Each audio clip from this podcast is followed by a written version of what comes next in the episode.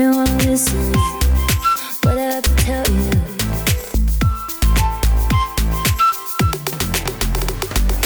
If you wanna listen, what I have to tell you. If you wanna listen. Welcome to Everybody Hates Me. Let's talk about stigma, a podcast hosted by Dr. Carmen Logie. She's a Canada Research Chair in Global Health Equity and Social Justice with Marginalized Populations and an Associate Professor at the University of Toronto's Factor-Inwentash Faculty of Social Work. Every week, the show features amazing speakers from around the world talking about stigma from research, lived experiences, and activism perspectives. Why should we care about stigma? What can we do about it? Thank you for tuning in. Let's start the show. I'm very excited today to introduce Dr. Charmaine Williams to our listeners. Uh, Dr. Williams is the Vice Dean of Students at the School of Graduate Studies at University of Toronto and also a professor at the Factor-Inwentash Faculty of Social Work. Welcome, Charmaine. Thank you. Thanks for having me. I'm very excited, especially because I feel like I've known you for a long time, but I still want to learn a lot more about your research. I think I met you in 2006 when I started as a PhD student. Okay. Sounds, yeah, that sounds good. Sounds right. So, the first thing I want to do is talk about your elevator pitch. So, Oh, dear. if I'm, if I'm in an elevator with you Mhm. and we're going up, let's say four flights, how would you describe what you do? Okay, so I do research on health and equity, which means that I'm interested in how social justice issues play into issues of health, like who is healthy and who isn't healthy, who's put in the way of harm more than other people, um, when people experience illness or poor health, um, who is going to get good care and who's going to get not as good care, and how that is connected to um, issues in our social environment, like various types of oppression. And my work mostly talks about oppression on the basis of race. But because I have been working as a health professional and looking at health issues for so long, I also think a lot about issues like stigma associated with certain health issues like mental illness, like HIV. Amazing, and I I can't wait um, for you to describe that in more depth as we move forward.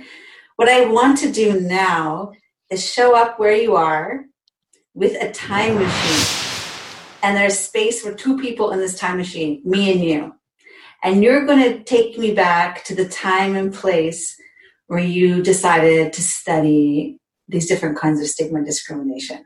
Where will we go? Oh. So when did I start thinking about stigma? So the year is, oh, should I say the year? Do I want to betray the year? I mean, you can, you can. You don't need to just say the exact year. I'm going to say it's uh, 90-ish, somewhere in the 90s, uh, when I am a first-year student in a Master of Social Work program. And my first-year placement is on a unit that's called the Early Psychosis Unit. And the Mhm. reason I started thinking about stigma then was because this was a unit that received young people who were going through their first experience of serious mental illness. And I saw that, of course, uh, they received care in the unit, but also the kind of advice that they were given about what would happen with their life after this Hmm. quite clearly showed this orientation to an expectation that a person who experiences mental illness is never going to have a job, is never Mhm. going to finish university, is never going to have a family, Hmm. might not even get to stay with their own family. Just all of these sort of assumptions were laid out in terms of often people being very directly given the advice you should drop out of university Wow. your life is going to look different from now on. And I was really struck by this par- partly because, uh, as somebody at that time who was already reading a lot of research, I knew that the research literature showed that actually the outcomes were really so much more variable. And especially with somebody who was only experiencing their first episode, you really did not know what the Mhm. what the future held. And so if what we did was lay down this prophecy and then and then put together psychosocial supports that fulfill that prophecy for people. Mhm.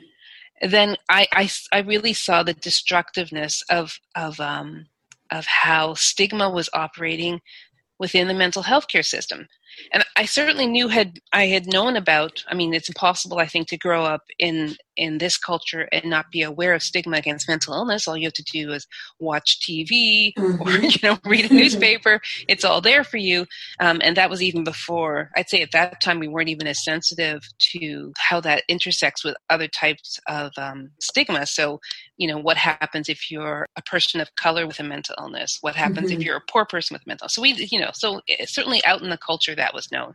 I think it was eye opening for me to also see how it played out within the mental health care system, sometimes quite directly through just attitudes and ways that people interacted with patients, just showed that they did not consider these people to be fully equal to them. That that Wow. label, that moment of diagnosis shifted the humanity of that person. So I saw that, but I also saw that the system was set up in a way that also reinforced those stigmas. So for me, the stigma is not just about what happens in an encounter between two people or between, you know, groups of people. Mhm.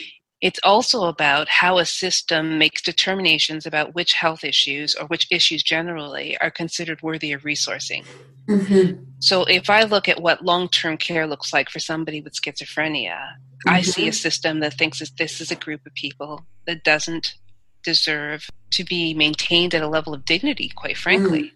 If I look at, you know, uh, financial supports for somebody on long-term disability, this is a system communicating it doesn't matter to us if you're able to pay rent and live in a re- in a safe place. It doesn't matter to us if you Mhm. are able to afford quality food. So, you know, it also became about, you know, a view that I had on how stigma becomes institutionalized.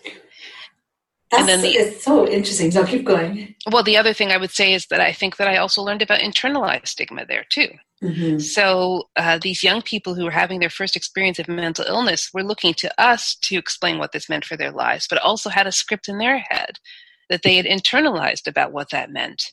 So on the one hand, the system and systems are set up in a way that constrains the possibilities for somebody Mhm. with a mental illness, but also there's something much more insidious that happens in terms of internalizing stigma that also then erodes your sense of entitlement to things Mhm. it erodes your sense of entitlement to a future that you get to choose or your sense of entitlement to being treated respectfully and with dignity so the i learned about internalized stigma there because i saw when it started when that moment when all of those ideas that you had in your head about what mental illness means suddenly become personal They- now now i have to integrate this into my personal biography Yeah. and be, and because we're we're so saturated with stigmatizing ideas and images around mental illness, it's unsurprising that that at in those moments when you try to weave this into your personal biography, that isn't woven in as a story of hope. It's woven in as a story of marginalization. Well, that's so powerful. And I'm really glad that you mentioned the structural nature. Um, when I was in my undergrad, and this is a long time ago, like 1994, I ended up working as a support worker at a group home for men diagnosed with schizophrenia. And I never really, because it was just me and it was probably, I can't remember how many men, maybe about 15 men playing euchre and, you know, helping heat up food. And I didn't really, it, I didn't really experience stigma in that space. But when I would go out and tell people, oh, I have this amazing job that I love, I would hear stigmatizing perspectives Sure, about yeah. this group that I was working with. But then when I worked in a psychiatric unit as part of my grad grad school, that's I think when I first really saw what you said about the institutionalization of how we treat people, um, maybe with less hope, less dignity, less worth, less possibilities in their future. I really saw that um, play out. Oh, that's really, I'm really glad that you studied this because I don't think there's, I mean, there's people studying mental health stigma, but I feel like not maybe as much as other types of, of health stigma. Maybe that's just because I'm so in the HIV world. I see more Mhm. focus on that. I think, I mean, it, it does depend on where you're spending your time because I do think that we have our deepest knowledge about mental health, mental illness stigma because people have been thinking and writing about it for so long Mhm, and across fields, right? mhm, Um, but then uh, if I think about, because I spend a bit of time in, in the HIV context as well, I think there's quite a bit of work there.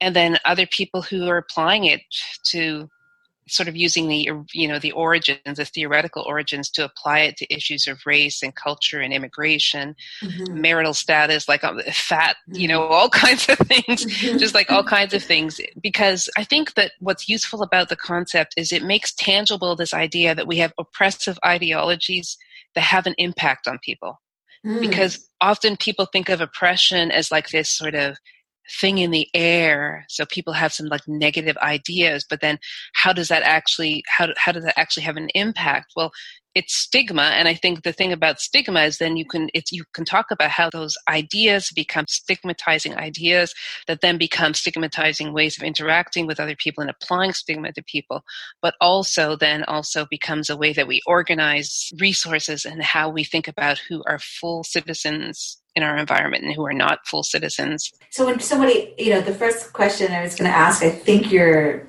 answering it right now which is who cares? Like, why does this matter? And you're you started just now saying that it's not just these floating ideas; they actually matter for who is seen as and treated as human with potential. Um, how so?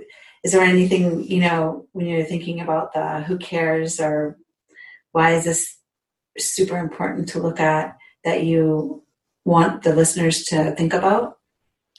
Well, I think I mean it's a, it's an issue of social justice for me, right? So there's a, a, component of your listenership that's going to understand that this is a social justice issue, and if we want to think of ourselves as people that believe in social justice and living in a country and a community that cares about social justice, then we have to care about people who are victims of social injustice, right? And mm-hmm. we have to recognize stigma as not just a few people telling a few, you know, off-color jokes or you know making choices that I'm not sure I, you know, want to hang out with this person. This has psychological consequences, social consequences, material mm-hmm. consequences, mm-hmm. and long-term consequences. Right? The consequences run quite deep. I guess if you're not a person that cares about social justice, now let me think about how I would pitch that argument.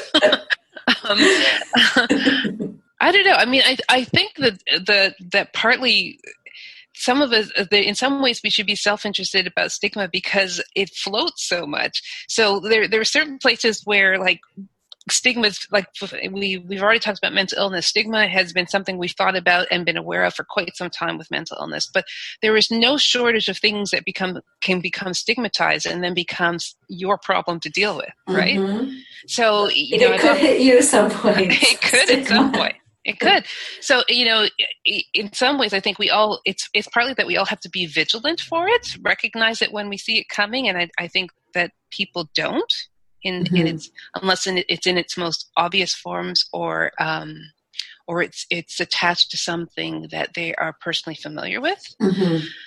Uh, so, you know, I, I, would like to think that generally it's good for us to be vigilant and, and be able to call that out right now. The reason that you're making this decision, the reason that you're allotting resources this way is because this is a stigmatized group and we mm-hmm. have to unpack that stigma. And then, yeah, I think there should be some, like, certainly in social work, which is my home discipline, I, I want to imagine a future where social workers are really well equipped to have conversations about stigma, um, both from the perspective of being able to challenge it when it mm-hmm. comes up in the conversations they're having with colleagues or with um, with other services or other institutions, but also to be able to surface it and talk about it with their clients. Mm-hmm.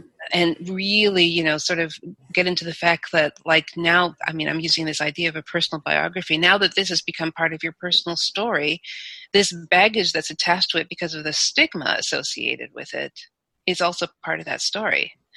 Um, and then the other thing about a stigmatized identity is that it's not something that you necessarily want to bring into the social space all the time because of consequences. Mm-hmm. So there's a whole thread of thinking around if what you have is a stigmatized identity, whether that's about illness or ethnicity or you know even gender, you know things like that. If you have a stigmatized identity, I mean, how are you able to exercise some agency around whether or not you disclose that identity mm. to people? which you're so fantastic because the second part of the questions I was going to ask you is so what does stigma look like in practice and, and what you're suggesting now is our our decisions when we have such a decision around disclosure because some stigmatizing things maybe such as a mental health challenge could be something that we might have some agency over disclosure versus say race uh, mm-hmm. sometimes gender identities mm-hmm. things like that so one way that it looks like our ability or not ability to disclose these elements of our identities are there other things that you've noticed that is important to know what stigma, how it manifests, and what it looks like? Well, I think the other thing is um, even staying with disclosure that it's that one way you can also exercise some agency is around strategically disclosing. Mm. So, are there situations in which it is actually important for you to ha- for somebody to have this information, or that it's useful for you to bring this information forward? Mm-hmm. Um, so, I'll, I'll give a, an example that's maybe sort of a, not the best example, but if, if you think about um, celebrities who will sometimes disclose, um, I've had experience with mental illness, mm. I've had experience with addiction, um, I'm HIV positive, any of these things, right? So there are many reasons. That's a that's a risky move if it's a mm-hmm. stigmatized identity, right? And um, I think that part of thinking about you know when you disclose or don't disclose is assessing your risks in doing so mm-hmm. and, and, part of what mediates those risks is other identities that you may have access to that could insulate you from the consequences of that disclosure mm-hmm. so part of what makes it possible for a, a celebrity to disclose their uh, history of addiction or mental illness is that this is presumably a person who has enough privileged identities enough resources and and uh, and power just you know power uh, that mm-hmm. Uh, that this person can withstand what might be potentially negative consequences from that or is at least insulated from them right in in the way that say uh, you know somebody who is I'll talk about students in the university because I deal with that here. Students in the university do not feel isolated from the consequences of disclosing a diagnosis or history of mental mm. illness. They feel quite vulnerable in this space. Even faculty members feel that way, but a faculty member who is a more permanent member of the of the community and harder to um, harder to purge than um, than students uh, has that much more privilege that makes it more possible for that person. But I do not pretend that it is still not a risk for that faculty member in 2020 to disclose that, right? So then when, when would you strategically disclose that? Well, you strategically would disclose, make a disclosure like that weighing your risks in terms of your ability to withstand the risks and also weighing the benefits of making that disclosure. And those benefits might be personal in terms of there's one of the examples I always use is unless you disclose your diagnosis, you cannot get access to the to the supports that are available for people mm-hmm. with your mm-hmm. diagnosis. So that is a strategic disclosure. And, and what are some of the risks you think that are being balanced against the benefits? Well, some of them are social in terms of how you think people will view you. Mm-hmm. Um, I think that they can also become material in terms of things like uh, if I just if I have a if I go into a job interview and I disclose that I have a history of mental illness, is the risk that I'm taking that somebody will think that that means I'm not a good candidate for this mm. position? Is the risk mm-hmm. that I'm taking that people will consider me a risky person to take on? Oh, now we'll have to worry about benefits and leaves and all these sort of things. Mm-hmm. Uh, I mean, so so those are, so that that then becomes a type of material risk.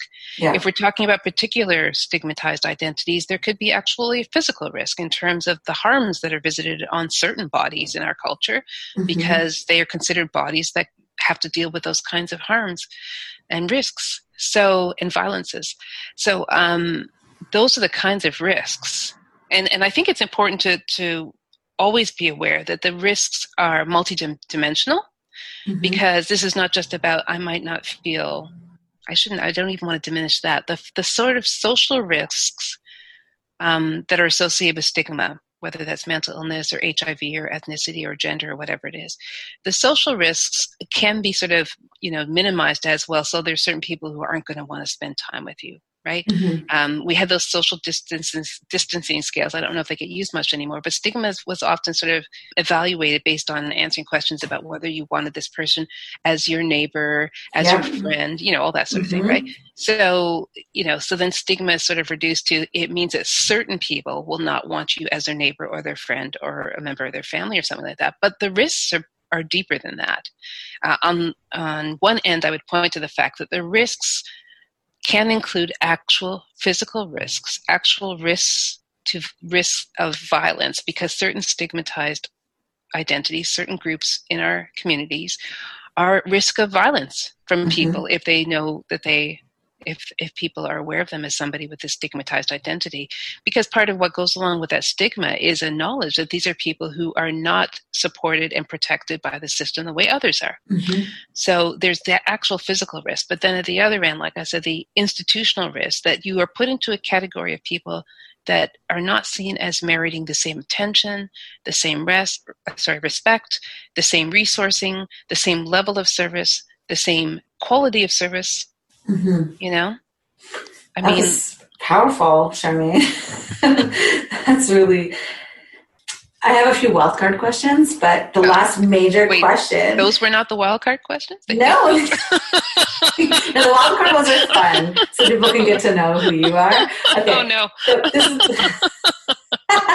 so this is the last one, and I really because I feel the gravity of what you're saying and the weight of it, and urgency for us to address all of these risks that stigma holds for for people. What can we do about this? If if someone came came to you and just said, "How can I be part of the solution?" What would you recommend? about stigma, for example, with mental health Yeah. or and And I- race and the way it intersects with all the different or you know or other things i, I mean I, I i find myself sort of thinking through what stigmas i think will be left over from this public health emergency right now.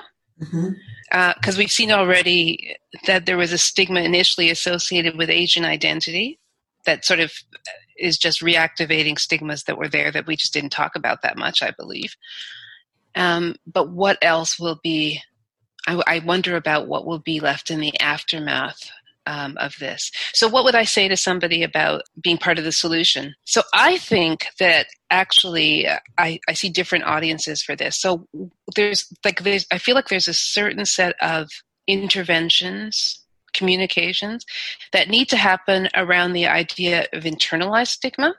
Mhm. Um, partly because if I think about those young people that I met back in the early psychosis unit, I, I wish that I had had the language then to talk about the ideas that were in their head, the ideas that they were hearing from these people around them, the sort of at best benign um, bigotry of the low expectations being placed on them in their future.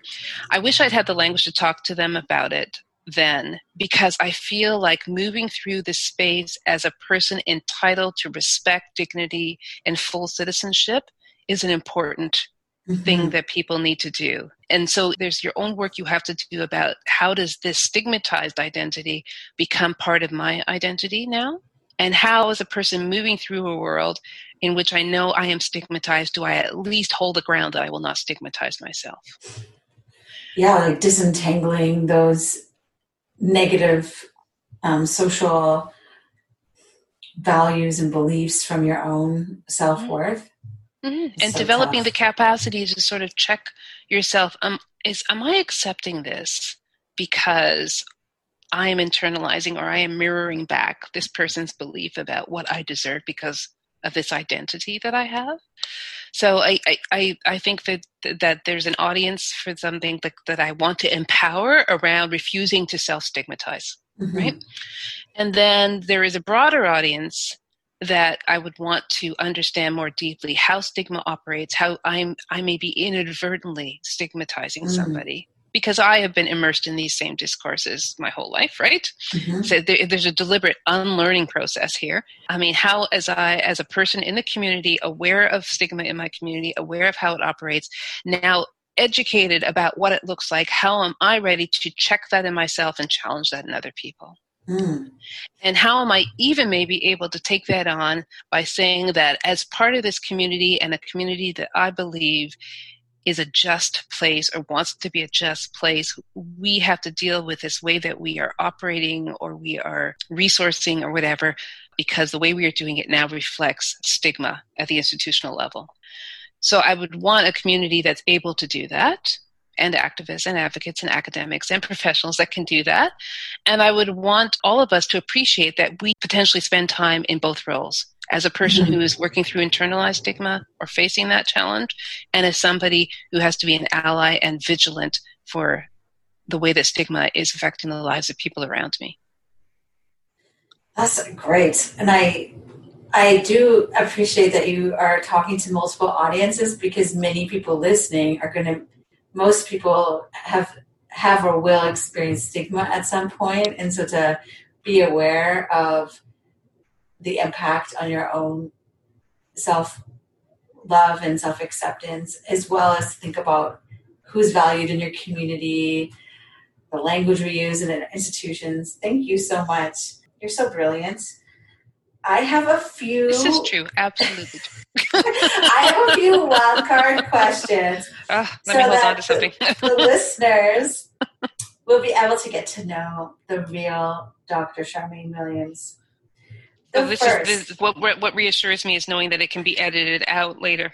absolutely. What is okay? First question: What is something surprising about you that people might not know? A hidden talent. no. I actually know one. I'm gonna I'm gonna mention it if you're gonna bring it up. Why not look it's hidden, but yeah. People are surprised when I tell them I've been watching The Young and the Restless since I was five years old. wow, that's that was almost going to be my other question, like in lieu of the first question. So this is great, like something that you like watching. So Well, I don't know if I'd say that. I don't know if I'd say that. At this point, it's kind of a loyalty.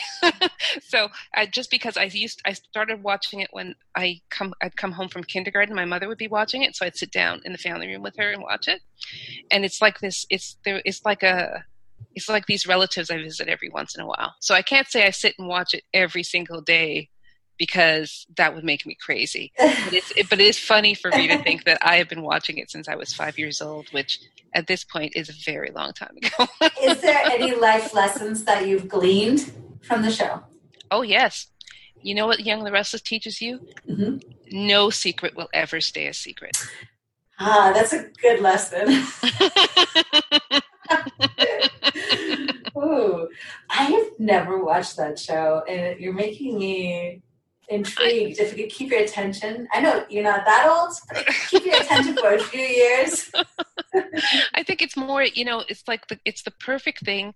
Uh, you know, to give you an example, when I was on maternity leave, every day, like it comes on at four thirty in the afternoon. Every day, I would say, when the Young and the Restless came on, I would say, "Oh my God, I made it through another day," because I was like. I was in bad shape. And every day, just to know that I had made it through another day when that music came on.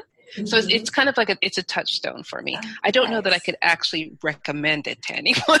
But, you know, you, you could always share that the wisdom that you've gleaned, which we should all know. all those, those like murder mysteries, like they always find out the secret. Um, okay, the second wild card question I have: If you could go anywhere in the world at any point in time and have dinner with anybody, Mm. who would you meet for dinner? and Where would you go? So this is a wonderful question, of course, because we in the, at this moment we're just fantasizing about travel, right? Yes, you could literally be at any point in history as well. So. or any point in history, even. Oh, also, who's the person I most want to meet? So the location is Barcelona because I took a trip to Barcelona years ago, and just what a wonderful city for walking. I want to go so bad. It's a beautiful city.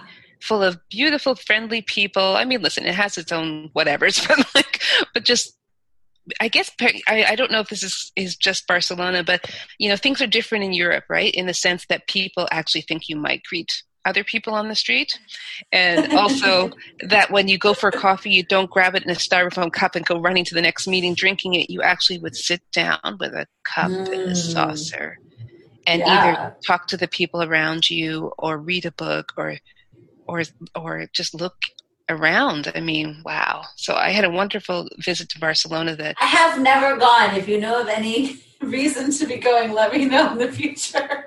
yeah, yeah. No, there's, there's a, there was a there was a conference this year. I, I, bet you won't be surprised to hear it got canceled, but oh, I can recommend the conference. Um, so who would I take there? Because now that you told me it can be anybody in time, who would I? Oh yeah, listen, I know. really, this is a deep dive. I want to have coffee with Queen Esther from the book Esther in the Old Testament. Wow. So, so part of what you're learning there is uh, that I grew up in the kind of world where I know about Queen Esther in the Old Testament. I don't know about Queen Esther, but taking her to Barcelona for coffee was. uh, she's i mean she she lit the fire for me on feminism because as a young child i she really made a strong impression on me as this strong, intelligent woman who worked within the confines of the role that she had to make this huge difference for her people. Oh, that's amazing. Yeah. Queen wow. Esther. Okay, you're really inspiring me to learn about her and to also uh, rekindle my future plans at some point to visit Barcelona. My final question for you What is the best advice you have ever received? Or it does not be the best. What is a great and fantastic piece of advice that you've received? I don't know. I suppose I've been lucky enough to get lots of good advice along the way, and I'm trying to think if anything stands out. But in, in uh, actually, what came to mind first is a piece of advice that I kind of give myself as part of my self talk. Oh, so amazing. it might have been. So it might be something that somebody said to me a long time ago that really stuck. When something uh, hits me that seems really alarming, upsetting, world changing or whatever, the first question I ask myself is, is this going to change anything that you have to do tomorrow morning? Because if it doesn't change anything you're going to have to do tomorrow morning, you best put it aside and just deal with what you have to do tomorrow morning. Love and it, that. It, yeah, it partly keeps me sort of in this like mindful space. You don't have to think beyond tomorrow morning. And then just also reminds me that things could look different tomorrow morning. That is such a great piece of advice because it's so easy. I mean, I'm, I'll speak for myself. It's very easy to get caught up in detours. Mm-hmm. but if you still have to end up at the same destination the next day, maybe don't go off on that detour. That's amazing. Yeah, I mean, it might save you a little bit of travel time. And then the other thing is, if it actually is going to change what you have to do tomorrow morning, then yeah, let's let's we better let's let's get on it then because this is this is something you actually have to deal with right now. This is. I may write that on a sticky note and put it on my bulletin board. I'll take a photo and send it to you. That's amazing. Um, I just want to say thank you so much. I know you are such a busy person, and I'm very grateful that you took the time to share your wisdom and perspective. And I just want the listeners to know there will be links to Dr. Charmaine Williams' webpage where you can read more about her work. And um, thank you again so much for joining us. My pleasure. As you promised, this was fun. Thank you for listening to Everybody Hates Me. Let's Talk About Stigma, a podcast hosted by Dr. Carmen Logie. Join us next week for more inspiring and motivating conversations with stigma leaders from around the world. If you wanna listen